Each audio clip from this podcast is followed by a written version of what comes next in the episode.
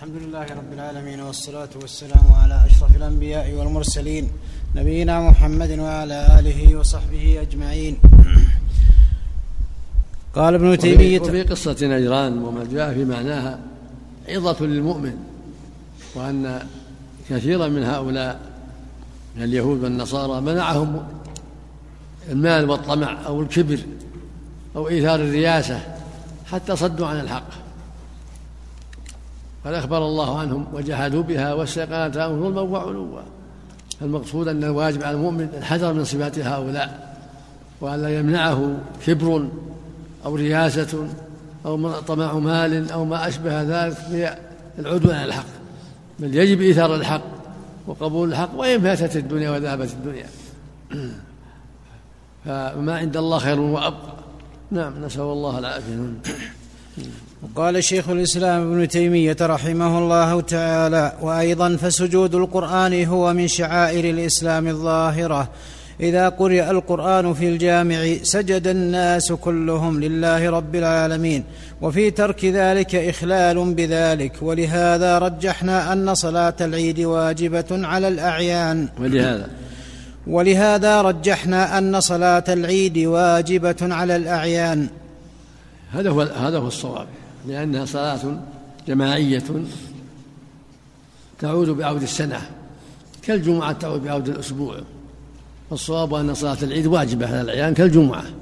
وقال قوم إنها فرض كفاية وقال آخرون قولا ثالثا أنها سنة فالأقوال ثلاثة سنة الثانية فرض كفاية إذا قام بها البعض سقط عن الباقين القول الثالث أنها فرض عين كالجمعة وهذا هو الأرجح. نعم. لا يجوز الترك يجب عليه توبة إلى الله. لكن مهم مثل الصلاة الخمس لا يكفر لأن فيها خلاف. نعم. ولهذا رجحنا نعم. أن صلاة ال... نعم. نعم. لعلها قبل هذا ولعلها قبل هذا. نعم. نعم. يقضيها نعم. يقضيها ركعتان. في المسجد أو في البيت. نعم. ولهذا رجحنا أن صلاة العيد واجبة على الأعيان كقول أبي حنيفة وغيره وهو أحد أقوال الشافعي وأحد القولين في مذهب أحمد. وقول من قال لا تجب في غاية البعد فإنها من أعظم شعائر الإسلام والناس يجتمعون لها أعظم من الجمعة وقد شرع, شرع فيها التكبير وقول من قال هو فرض على الكفاية لا ينضبط فإنه لو حضرها لو حضرها في المصر العظيم أربعون رجلا لم يحصل المقصود وإنما يحصل بحضور المسلمين كلهم كما في الجمعة. وأما الأضحية فالأظهر وجوبها أيضا فإنها من أعظم شعائر الإسلام.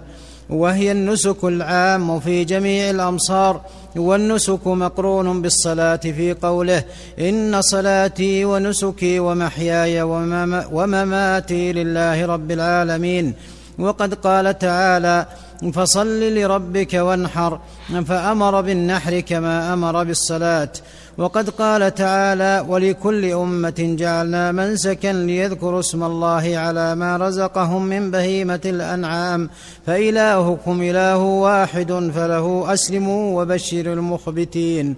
وقال والبدن جعلناها لكم من شعائر الله لكم فيها خير فاذكروا اسم الله عليها صواف فإذا وجبت جنوبها فكلوا منها وأطعموا القانع والمعتر. كذلك سخرناها لكم لعلكم تشكرون.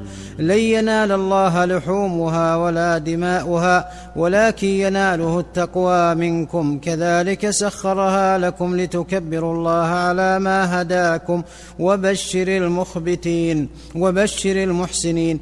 وهي من ملة إبراهيم الذي أمرنا باتباع ملته وبها يذكر وبها يذكر قصة الذبيح فكيف يجوز أن المسلمين وبها, وبها. وبها يذكر قصة الذبيح؟ نعم. فكيف يجوز أن المسلمين كلهم يتركون هذا لا يفعله أحد منهم وترك المسلمين كلهم هذا أعظم من ترك الحج في بعض السنين؟ وقد قالوا إن الحج كل عام فرض على الاقرب في هذا والله أعلم هو ما قاله الجمهور انها مستحبة. الضحية ليست واجبة الأصح والأرجح أنها مستحبة. لأن النبي صلى الله عليه وسلم ما أوجبها على الناس. إنما ضحى بكبشين عليه الصلاة والسلام وقال إذا دخل شهر ذي الحجة وأراد أحد من يضحي دل على أنه ترجع إلى إرادته. إذا دخل شهر وأراد أحد يضحي فلا يأخذ من شعره ولا من أظفاره شيئا رواه مسلم. فالصواب أنها سنة. نعم. الضحية الضحية أتكلم في الضحية. سنة الضحية نعم. فيه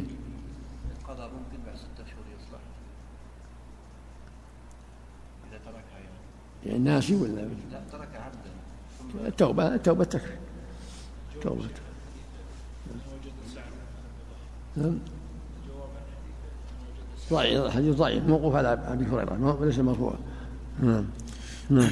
وقد قالوا إن الحج كل عام فرض على الكفاية لأنه من شعائر الإسلام والضحايا في عيد النحر كذلك بل هذه تفعل في كل بلد هي والصلاة فيظهر بها عبادة الله وذكره والذبح له والنسك له ما لا يظهر بالحج كما يظهر ذكر الله بالتكبير في الأعياد وقد جاءت الأحاديث بالأمر بها وقد خرج وجوبها وقد وقد خرج وجوبها قولا وقد خرج وجو وقد خرج وجوبها قولا في مذهب أحمد. خرج. وقد خرج وجوبها قولا في مذهب أحمد وهو قول أبي حنيفة وأحد القولين في مذهب مالك أو ظاهر مذهب مالك ونفاة الوجوب ليس معهم نص. فإن عمدتهم قوله صلى الله عليه وسلم من أراد أن يضحي ودخل العشر فلا يأخذ من شعره ولا من أظفاره. قالوا والواجب لا لا يعلق بالإرادة وهذا كلام مجمل. فإن الواجب لا يوكل إلى إرادة العبد فيقال إن شئت فافعله بل قد يعلق الواجب بالشرط لبيان حكم من الأحكام كقوله إذا قمتم إلى الصلاة فاغسلوا وقد قدروا وقد قدروا فيه إذا إذا أردتم. وقد قدروا. وقد قدروا فيه إذا أردتم القيام وقدروا إذا أردت القراءة فاستعذ. والطهارة واجبة والقراءة في الصلاة واجبة. وقد قال إن هو إلا ذكر للعالمين لمن شاء منكم أن يستقيم ومشيئة الاستقامة واجبة. وأيضا فليس كل أحد هذا يجب هذا مثل ما قال رحمه الله لكن هذا أخذ من أدلة أخرى. وجوب وجوب الاستقامة ووجوب القراءة هو من أدلة أخرى. نعم أما ما يتعلق بالضحية فليس هناك أدلة أخرى توجبها. نعم. ولا وأيضا فليس كل أحد يجب عليه أن يضحي وإنما تجب على القادر فهو الذي يريد أن يضحي. كما قال من أراد الحج فليتعجل فإنه قد قد تضل الضالة وتعرض الحاجة والحج فرض على المستطيع. فقوله من أراد أن يضحي كقوله من أراد الحج فليتعجل ووجوبها حينئذ مشروط بأن يقدر عليها فاضلا عن حوائجه الأصلية كصدقة الفطر. ويجوز أن يضحي بالشاة عن أهل البيت صاحب المنزل ونسائه وأولاده ومن معهم كما كان الصحابة يفعلون. وما نقل عن بعض الصحابة من أنه لم لم يضحي.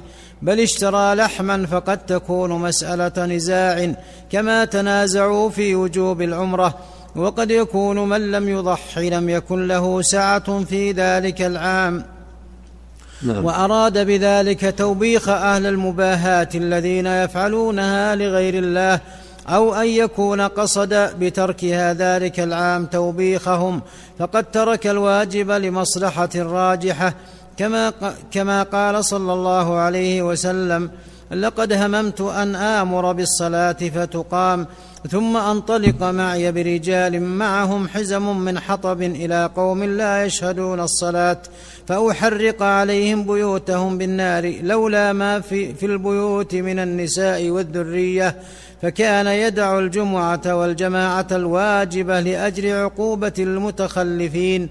فإن هذا من باب الجهاد الذي قد يضيق وقته فهو مقدم على الجمعة والجماعة. ولو أن ولي الأمر كالمحتسب وغيره تخلف بعض الأيام عن الجمعة لينظر من لا يصليها فيعاقبه جاز ذلك. وكان هذا من الأعذار المبيحة لترك الجمعة.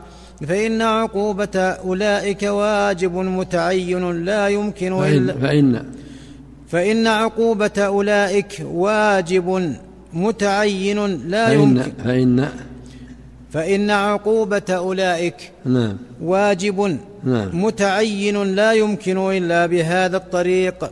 والنبي صلى الله عليه وسلم قد بين أنه لولا النساء والصبيان لحرق البيوت على من فيها لكن فيها من لا تجب عليه جمعة ولا جماعة من النساء والصبيان.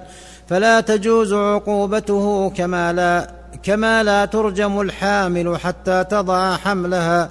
لأن قتل الجنين لا يجوز كما في حديث الغامدية. وسجود القرآن لا يشرع فيه تحريم ولا تحليل. هذا هو السنة المعروفة عن النبي صلى الله عليه وسلم وعليه عامة السلف. يعني إذا كان خارج الصلاة ليس فيه تحريم ولا تحليل خارج يسجد فقط. إذا كان خارج الصلاة إذا مر بآية سجد وإن كبر عند السجود حسن. لأن جاء في بعض الروايات وإن كان فيها مقال. وأما في الصلاة لا إذا كان في الصلاة يكبر عند السجود ويكبر عند الرفع لأن الرسول كان إذا سجد كبر وإذا رفع كبر كان يكبر في كل خافض ورفع في الصلاة. أما إذا كان السجود خارج الصلاة فليس فيه تحريم ولا تحليل يعني ليس فيه تكبير عند السجود ولا عند الرفع ولا سبيل التسليم لكن الأفضل التكبير, التكبير عند السجود. لأن جاء في رواية الحاكم وأبي داود بسند جيد أن النبي وسلم إذا أراد السجود كبر خارج الصلاة. والأفضل أن يستقبل القبلة كما لو صلى في الصلاة. الأفضل أن يستقبل القبلة. لكن لو سجد لغيرها جاز لأنه خضوع لله ليس من جنس الصلاة. مثل القراءة ومثل التسبيح والتهليل والاستغفار خضوع لله ومثل القراءة. لكن الأفضل يكون إلى القبلة نعم. وسجود القرآن لا يشرع فيه تحريم ولا تحليل. هذا هو السنة المعروفة عن النبي صلى الله عليه وسلم وعليه عامة السلف وهو المنصوص عن الأئمة المشهورين. وعلى هذا فليست صلاة فلا تشترط. وعلى هذا فليست صلاة. ليست فل... بالتاء ولا ب... نعم. ليس. فليست صلاة. لعل فليس. يعني السجود. سجود التلاوة اللي قبلها. قبله كلمة. كلمة سطرين وسجود القرآن لا يشرع فيه تحريم ولا تحليل. هذا هو السنة المعروفة عن النبي صلى الله عليه وسلم وعليه عامة السلف. وهو المنصوص عن الأئمة المشهورين وعلى هذا فليست صلاة. فلا. فلا تشترط لها شروط الصلاة بل تجوز على غير طهارة. يعني السجدة. ليست يعني السجدة. نعم. سجدة التلاوة. نعم. كما كما وعلى, وعلى هذا. وعلى هذا فليست صلاة فلا تشترط لها شروط الصلاة بل تجوز على غير طهارة كما كان ابن عمر يسجد على غير طهارة لكن هي بشروط الصلاة أفضل. كما كان ابن عمر. كما كان ابن عمر يسجد على غير طهارة لكن هي بشروط بشروط الصلاة أفضل. لكن هي بشروط الصلاة أفضل. يعني إذا صلاها إذا سجد كالصلاة بطهارة واستقبال القبلة وكبر عند السجود يكون أفضل. نعم. ولا ينبغي أن يخل بذلك إلا لعذر. فالس... لا ينبغي. فلا ولا ينبغي أن يخل بذلك إلا لعذر. نعم. فالسجود بلا طهارة خير من الإخلال به لكن قد يقال إنه السجود. فالسجود بلا طهارة خير من الاستخلال به نعم. لكن قد يقال إنه لا يجب في هذه الحال كما لا يجب على السامع ولا على من لم يسجد قارئه, قارئه.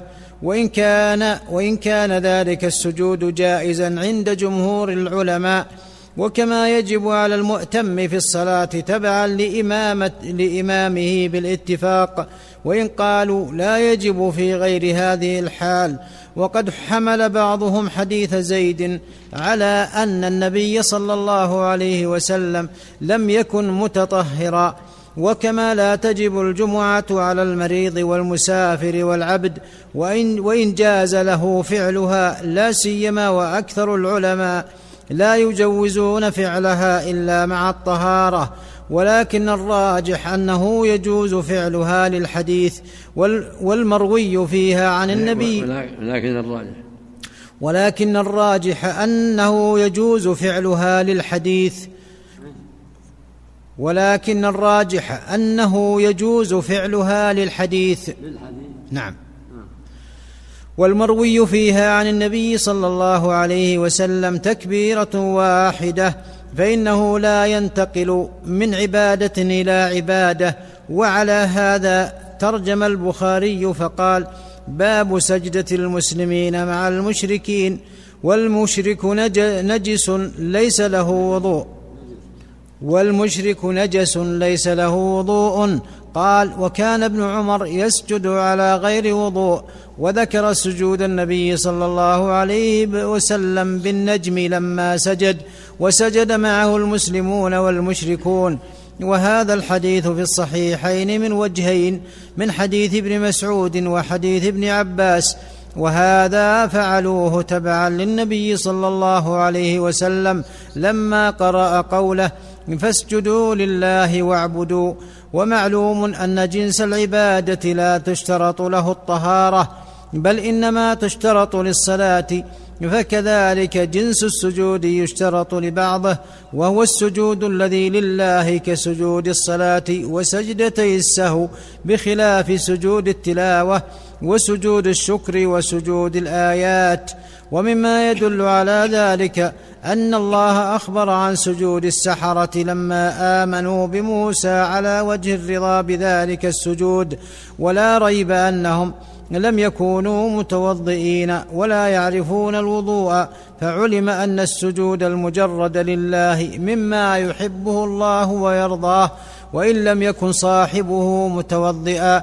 وشرع وشرع من قبلنا شرع لنا ما لم يرد شرعنا بخلافه وهذا سجود إيمان ونظيره الذين أسلموا فاعتصموا بالسجود ولم يقبل ذلك منهم ولم يقبل ذلك منهم خالد فقتلهم. فأرسل النبي صلى الله عليه وسلم عليا فوداهم بنصف دية. ولم ينكر عليهم ذلك السجود ولم يكونوا بعد قد أسلموا ولا عرفوا ولا عرفوا الوضوء بل سجدوا لله سجود الإسلام كما سجد السحرة. ومما يدل على ذلك أن الله أمر نبي إسرائيل أن الله أمر بني إسرائيل أن يدخلوا الباب سجدا ويقولوا حطة. ومعلوم أنه لم يأمرهم بوضوء ولا كان الوضوء مشروعا لهم بل هو من خصائص أمة محمد وسواء أريد السجود بالأرض أو الركوع فإنه إن أريد الركوع فهو عبادة مفردة يتضمن الخضوع لله وهو من جنس السجود لكن شرعنا شرع لكن شرعنا شرع فيه سجود مفرد وأما ركوع مفرد ففيه نزاع جوزه واما ركوع مفرد ففيه نزاع جوزه بعض العلماء. وأما ركوع مفرد. نعم. نعم. وأما ركوع مفرد ففيه نزاع جوزه بعض العلماء بدلا عن سجود التلاوة. وأيضا فقد وأما ركوع مفرد ففيه نزاع. نعم. نعم. جوزه بعض العلماء بدلا عن سجود التلاوة.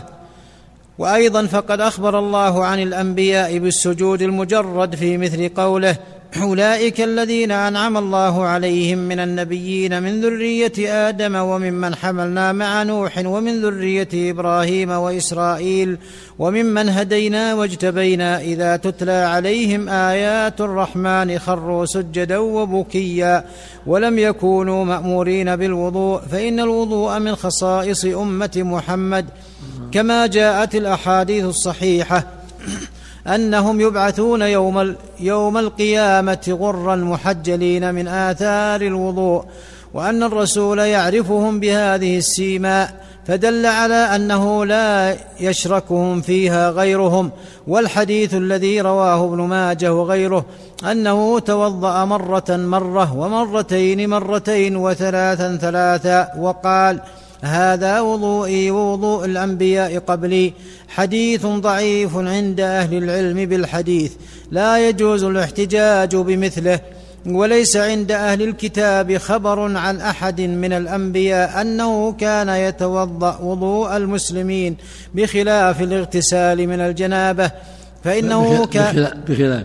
بخلاف الاغتسال من الجنابة فإنه كان مشروعا. ولكن لم يكن لهم تيمم إذا عدموا الماء وهذه الأمة مما فضلت به التيمم مع الجنابة والحدث الأصغر والوضوء.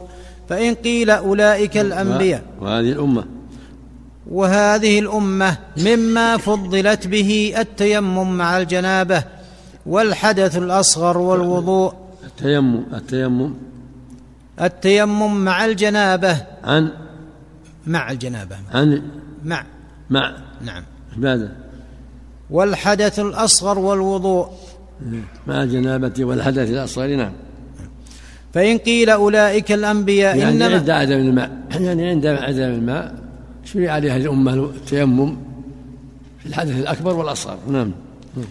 فإن قيل أولئك الأنبياء إنما سجدوا على غير وضوء لأن الصلاة كانت تجوز لهم بغير وضوء. قيل لم يقص الله علينا في القرآن أن أحدا منهم صلى بغير وضوء ونحن إنما نتبع من شرع الأنبياء ما قصه الله علينا وما أخبرنا به نبينا صلى الله عليه وسلم. فإنه قص ذلك علينا لنعتبر به. وقال أولئك الذين هدى الله فبهداه مقتده وكذلك ذكر عن الذين أوتوا العلم من قبله أنهم إذا يتلى عليهم يخرون للأذقان سجدا ويقولون سبحان ربنا إن كان وعد ربنا لمفعولا ويخرون للأذقان يبكون ويزيدهم خشوعا. وقد أوجب الله تعالى الطهارة للصلاة كما أمر بذلك في القرآن. وكما ثبت عن النبي صلى الله عليه وسلم أنه قال لا يقبل الله صلاة أحدكم إذا أحدث حتى يتوضأ أخرجاه في الصحيحين. وفي الصحيح عن النبي صلى الله عليه وسلم أنه قال لا يقبل الله صلاة بغير طهور ولا صدقة من غلول وقد أجمع المسلمون على وجوب الطهارة للصلاة يبقى الكلام في مسمى الصلاة فإن الذين أوجبوا الطهارة للسجود المجرد اختلفوا فيما بينهم فقالوا يسلم منه وقال بعضهم يكبر تكبيرتين تكبيرة للافتتاح وتكبيرة للسجود وقال بعضهم يتشهد فيه وليس معهم لشيء من هذه الأقوال أثر لا عن النبي صلى الله عليه وسلم ولا عن أحد من الصحابة بل هو مما قالوه برأيهم لم لما ظنوه لم لما ظنوه صلاة. وقال لما لما ظنوه صلاة. وقال بعضهم لا تكون الصلاة إلا ركعتين وما دون ذلك لا يكون صلاة. إلا ركعة الوتر واحتج بما في السنن عن ابن عمر أن النبي صلى الله عليه وسلم قال صلاة الليل والنهار مثنى مثنى وهذا القول قاله ابن حزم ولم يشترط الطهارة لما دون ذلك لا لصلاة الجنازة ولا لغيرها وهذا أيضا ضعيف فإن الحديث ضعيف والحديث الذي في الصحاح الذي رواه الثقات قوله صلاة الليل مثنى مثنى وأما قوله والنهار فزيادة انفرد بها البارقي وقد ضعفها أحمد وأحمد وغيره والمرجع في مسمى الصلاة إلى الرسول. وفي السنن وفي السنن حديث علي عن النبي صلى الله عليه وسلم مفتاح الصلاة الطهور وتحريمها التكبير وتحليلها التسليم. وهذا محفوظ عن ابن مسعود من قوله فهذا يبين أن الصلاة التي مفتاحها الطهور وتحريمها التكبير وتحليلها التسليم وهذا يتناول كل ما كل ما كل ما تحريمه التكبير وتحليله التسليم كالصلاة التي فيها ركوع وسجود سواء كانت مثنى أو واحدة أو كانت ثلاثا متصلة أو أكثر من ذلك وهو يتناول صلاة الجنازة فإن تحريمها التكبير وتحليلها التسليم والصحابة أمروا أمروا بالطهارة لما لما فرقوا بينها وبين سجود التلاوة وهو الذي ذكره البخاري في صحيحه فقال في باب سنة النبي على الجنازة وقال النبي صلى الله عليه وسلم من صلى على الجنازة وقال صلوا على صاحبكم وقال صلوا على النجاشي سماها صلاة وليس فيها ركوع ولا سجود ولا يتك يتكلم فيها وفيها تكبير وتسليم وكان ابن عمر لا يصلي إلا طاهرا.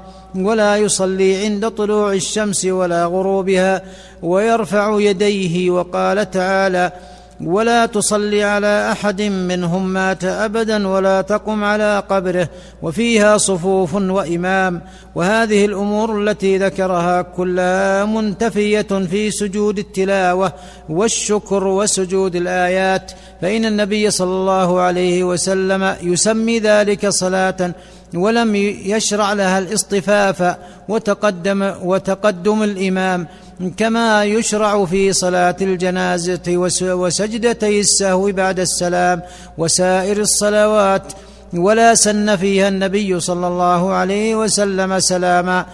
لم يرو ذلك عنه لم يرو ذلك عنه لا بإسناد صحيح ولا ضعيف بل هو بدعة ولا جعل لها تكبيرة افتتاح ولا جعل لها تكبير افتتاح وإنما روي عنه أنه كبر فيها أم إما للرفع, للرفع و وإما للخفض والحديث في السنن. إيش إيش؟